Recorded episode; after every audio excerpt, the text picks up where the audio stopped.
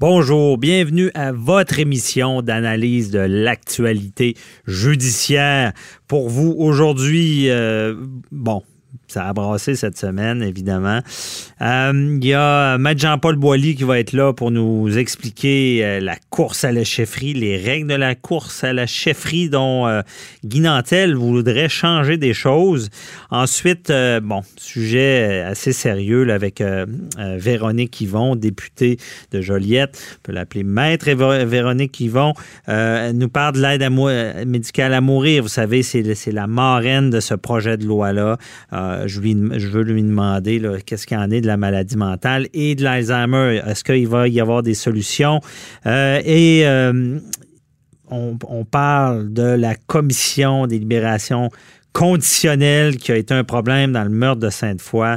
En fin d'émission, je parle avec euh, Maître euh, Jean-Claude Boyer, euh, qui est un ancien commissaire. Donc, il, travaille, il sait comment ça fonctionne.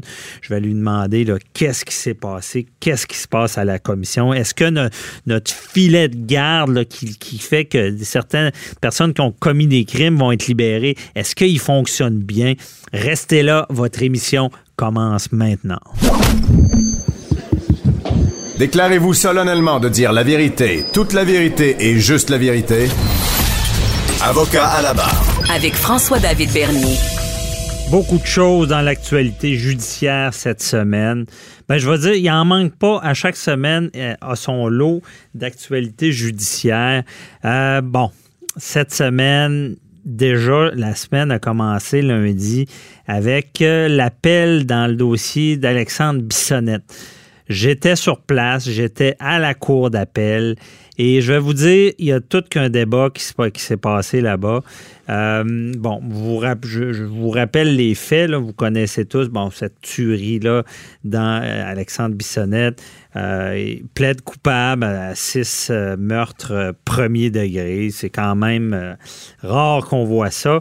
Et il y a toute une audience qui est dédiée à déterminer sa peine puis on le sait, quand c'est des meurtres premier degré, comme dans ce cas-là, c'est prison à vie. On oublie ça, tout le monde, à vie.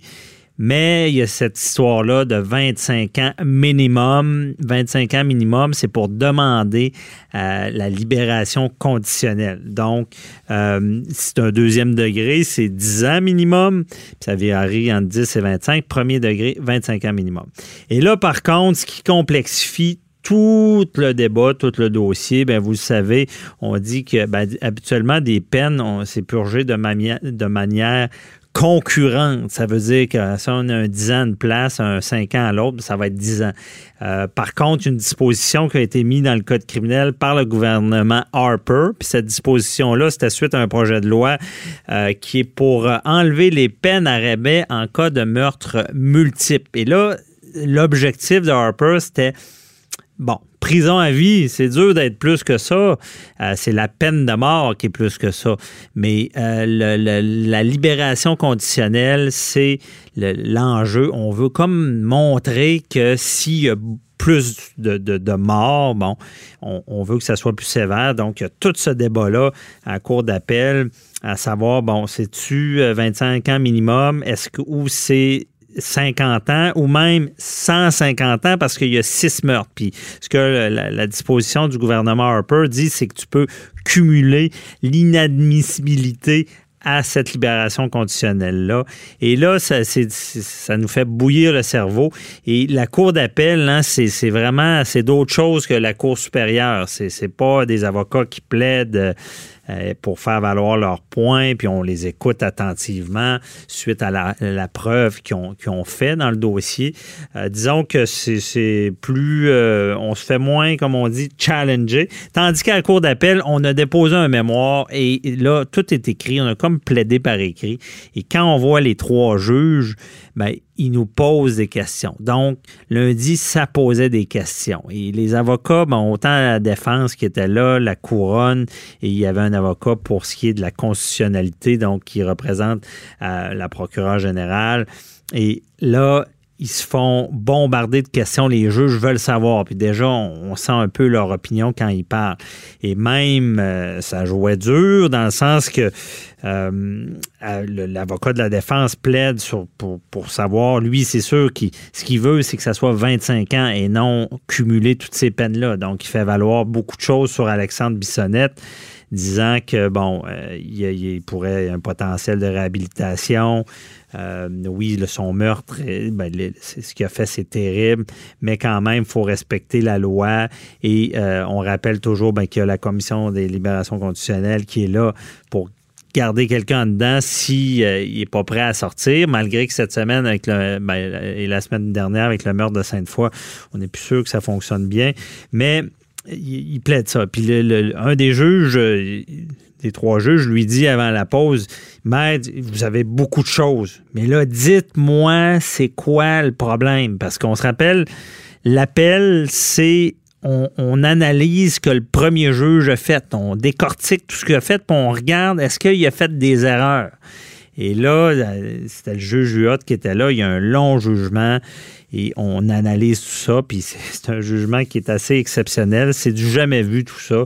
Euh, ils disent d'entrée de jeu. Donc l'avocat de la défense se fait dire c'est où que le bas blesse? Reviens-nous avec ça. Et il revient et dit ben le, plus la plus grosse erreur, c'est que le juge de première instance a déterminé que c'était euh, un meurtre qui était dans le cadre de qui était haineux. Bon, haineux, un meurtre de nature haineuse. C'est là qu'il dit qu'il y a un problème. Parce qu'en réalité, malgré que c'est une attaque sur euh, la communauté euh, musulmane, c'est que même il en discutait avec le juge, c'est que Bissonnette avait eu l'idée d'aller dans un centre d'achat avant. Donc, ça venait un peu mélanger les cartes. Mais pour lui, c'est cette élément-là et aussi du fait qu'il y, euh, y, a des problèmes de maladie mentale. On le sait, il y a eu tout un débat là-dessus. Et donc, c'est vraiment... Euh, et tu avais aussi la couronne qui plaide, puis les juges qui n'étaient pas tendres avec l'avocat de la couronne, parce que avant une pause également, le président dit à l'avocat, il dit, ben, vous savez, maître, un avocat peut changer euh, son plan de match dans un dossier à la cour d'appel. Et au retour, je vous demanderai de faire un effort. Donc, c'est pas facile euh, même au retour, il s'est fait dire, parce qu'il avait écrit de quoi dans sa requête qui n'était pas nécessairement vrai, que le juge de première instance était à des années-lumière d'un propos qui, avait été plaidé, quand en réalité, il ne l'avait pas dit au juge. Ça veut dire le juge, le président était en grippe après lui. Donc, ce procès-là, on, détermine vraiment, on essaie de dire, bon, on va-tu cumuler tout ça?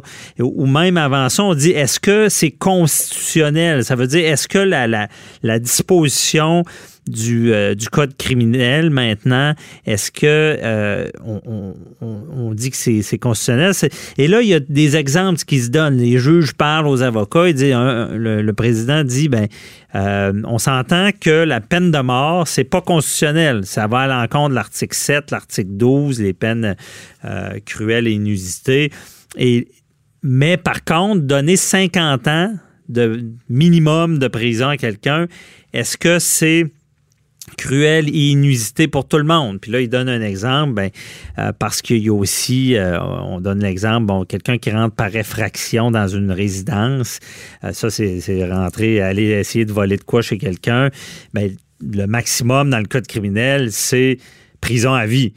Mais le juge a la discrétion de donner, c'est pas des, des, peines de prison à vie si on a défoncé une maison, mais le juge a cette discrétion-là. Puis si il donnait bon la prison à vie pour ça, ben c'est pas que l'article est inconstitutionnel, mais c'est que la, décision du juge il rend en appel seulement. Il donne, il donne des exemples. C'est pour ça qu'il dit la disposition d'Harper de cumuler tout ça, ben c'est à la discrétion du juge. Ça veut dire que c'est pas inconstitutionnel, mais il faut regarder maintenant si il donne, il donne, en donnant une sentence de 40 ans minimum, parce que c'est ce qui a été donné dans Bissonnette, est-ce que c'est constitutionnel?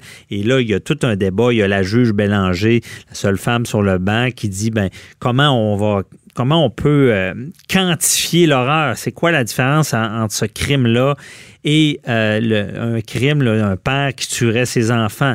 Et là, il y a tout un débat. Et ça en vient beaucoup à dire, ben, est-ce qu'il est, réhabilitable, Bissonnette? Est-ce qu'on peut le réhabiliter? Et la juge dit, ben, les experts semblaient dire que oui. Donc, il y a un débat là-dessus à savoir s'il est réhabilitable. Euh, tout un dossier, tout qu'un dossier. J'essaie de vous faire voir un peu le topo de ce qui s'est passé en appel. Euh, c'est intéressant. On aura une décision éventuellement. Ils n'ont pas rendu ça sur le coup évidemment, comme ça arrive des fois, mais non, ils prennent le temps de ce qu'on appelle de délibérer. Autre gros dossier, ben il y a euh, le meurtre à Sainte-Foy. Le meurtre à Sainte-Foy, encore une fois, c'est vraiment, on, remet en question bon, la sécurité des travailleuses du sexe euh, euh, parce que, ben, on, rappelle dans ce dossier-là, il y avait eu, puis là, c'est tantôt, euh, ben, je, vais recevoir euh, un commissaire à la retraite. il va nous, dire qu'est-ce qui s'est passé.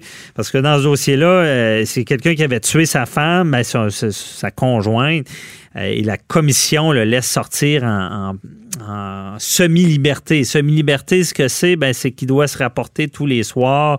Il doit vraiment, il est, surveillé. Et là, il y a des, conditions ben, des, à respecter, mais on lui permet, il faut qu'il déclare lorsqu'il fréquente une femme, mais euh, on, lui dit euh, indirectement, je ne sais pas trop comment c'était formulé, mais qu'il pouvait euh, assouvir ses besoins sexuels. Ça veut dire, dans le fond, on lui conseille d'aller voir une prostituée. ce qui est en ce moment, c'est illégal. On peut pas. La, prostitution est illégale. Donc, c'est bizarre dans ce dossier-là. Et on se dit comment ça? On ne peut pas protéger ces, femmes-là? Il y avait eu un gros jugement. Ça, demain, on va en parler avec euh, Maître Otis aussi, euh, le jugement qu'on appelle Bedford. Bedford, c'est la Cour suprême qui avait dit, ben, c'est le plus vieux métier du monde. Maintenant, il faut faire avec. Et il y a lieu, il avait invalidé les articles euh, du Code criminel. Et pour protéger ces filles-là, peu importe ce qu'on croit, notre opinion là-dessus, disait ils sont pas en sécurité, la charte leur donne le droit d'être en sécurité. Mais quand le jugement est rendu, ben, ils, donnent, ont donné un an au gouvernement pour s'ajuster et c'était le gouvernement euh, Harper en place. C'était vraiment pas populaire pour lui de légaliser la prostitution, comme le jugement semblait le dire de faire euh, pour protéger ces femmes-là.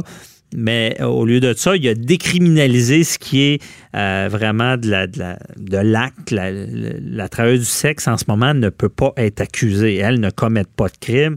Mais on l'a comme isolée parce que son client, lui, qui vient la voir, ben, il commet un acte criminel. Donc, on se pose beaucoup de questions là-dessus. Je une femme qui est forcée de faire ça, c'est dégueulasse. La prostitution juvénile, il faut attaquer ça. Euh, mais on se pose des questions sur des, femmes qui ont décidé de le faire. On ne veut pas le favoriser, mais une fois que c'est fait, euh, comment les protéger? Et le gouvernement Harper a criminalisé les clients, euh, le comptable, le chauffeur, tout le monde autour. On appelle ça la, méthode suédoise pour, comme indirectement, revenir à ce que c'était avant. Je suis pas sûr que ça fonctionne parce que comme on le voit avec le meurtre de Sainte-Foy, les gens qui ne sera pas un monsieur qui veut sauver son couple, qui, est avec euh, sa femme depuis 30 ans, qui va aller voir une prostituée, s'entend que c'est plus des gens qui ont déjà un casier lourd, un casier criminel, et ça favorise pas la sécurité. Donc, euh, dans ce dossier-là, on verra, on va en parler à l'émission également. Et euh, ben, je manque de temps. Euh, il y, a, trop d'affaires. Il y a eu le, meurtre de Yann Dugas. Lui, c'est lui qui s'était vengé de son agresseur. Il y a 12 ans de prison. Euh, le juge dit on n'a pas le droit de faire ça, de se venger, mais c'est explicable. Donc, et ben, il y a tout ce qui est de la coronavirus, là, la mise en quarantaine et tout. Donc, euh, on va en parler justement euh, à l'émission avec, c'est demain, on va en parler avec un, infectiologue, de savoir, ça peut-il arriver encore en 2020 qu'il y ait une sorte d'épidémie comme la grippe espagnole, qui a des morts? je vais lui poser la question demain. Donc, euh, c'était, c'est tout pour l'actualité judiciaire. Je manque de temps. Euh, on continue avec un autre invité.